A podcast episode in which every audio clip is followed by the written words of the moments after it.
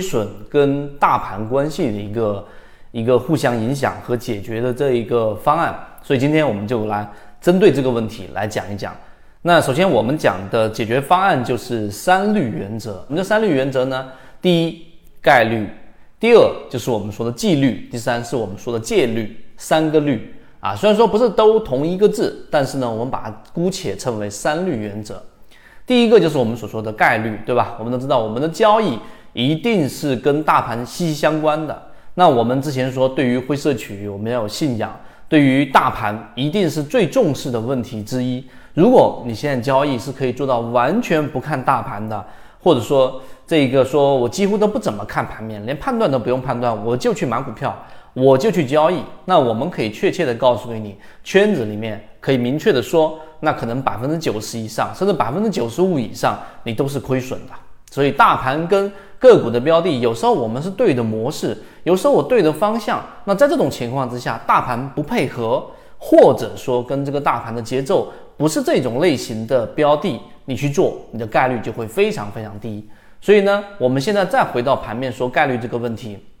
所以你要看不同的时间窗口。就像现在大盘是处于我们说的这一个中低位，平均股价属于中低位。第二个就是我们说的纪律，那纪律上呢，就是当市场出现了风险的时候，你肯定不能全仓甚至满仓的。那么当市场出现了我们说号角响起，前段时间我们吹起的时候，那么你自然就要严格的按照自己的交易模型，从自选鱼池当中去筛选，而不是突然间走着走着，哎，路边跑出一只野兔，你就去追一追。那这种情况之下的话，你很难真正的做到一个盈利，或者说捕捉到我们这次说的机会。第三个就是戒律，就必须要有严格的止损，或者说必须要有严格的操作模式。例如说，大盘我们号角吹响之后，市场出现了一个平均股价的调整，那这个时候我还是需要不断的不顾一切的往前冲吗？答案是否定的。所以戒律上一定要有一个严格的。叫止损，可能只是大家理解在个股上的。我认为止损应该是在模式上也是一样，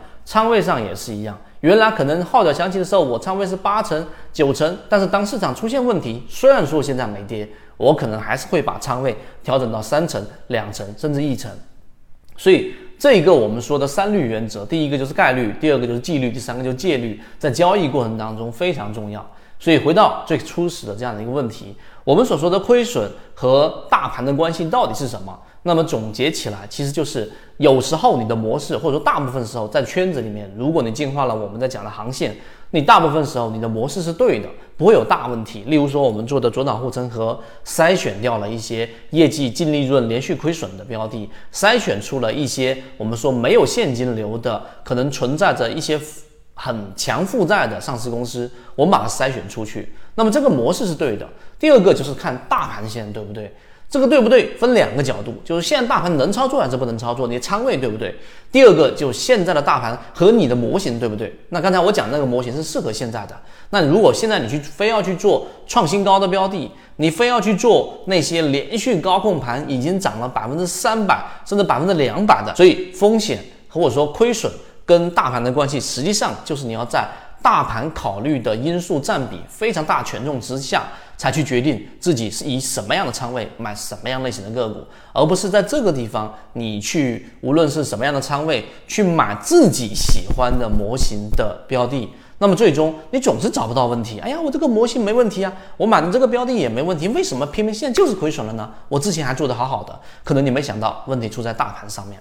所以今天我们在讲亏损和这个大盘的关系，仅仅用几分钟能讲到这个程度，可能你更深入去看你自己以往的交易记录，在对应大盘之后，你会有一两个惊讶的发现。第一，就是你大部分的亏损全部都是因为在大盘，什么叫大盘不好啊？我也不知道未来怎么样，但是当下你就确定看到趋势走坏了，资金跟不上，市场没有赚钱概率。对吧？你知道大盘不好的时候，你还是重仓交易，这是亏损大部分存在的情况，这是第一种现象。第二种现象就是你会发现，你用原来那种超低位、超跌模型，那么它们出现快速的涨幅，包括现在我们在讲的文灿也一一直在不断的启动。那么它其实，在你筛选出来之后的隔了可能三个月，甚至最长时间，在我们看来没有超过半年，因为我们这个模型是偏中短的。那他们就出现了一个比较大幅的上涨，那你可能几乎都守不到这个位置。所以这是第二个存在的现象。因此，当你了解大盘，了解你的模型，那么你在交易的时候，你所预期的利润空间和所准备的持股时间，其实就是非常啊理性的一种决策了。如果对于这个模型有兴趣，想更深入的了解这个模型对于自己的交易是不是有启发，可以直接添加我的朋友圈 MACD 七幺二。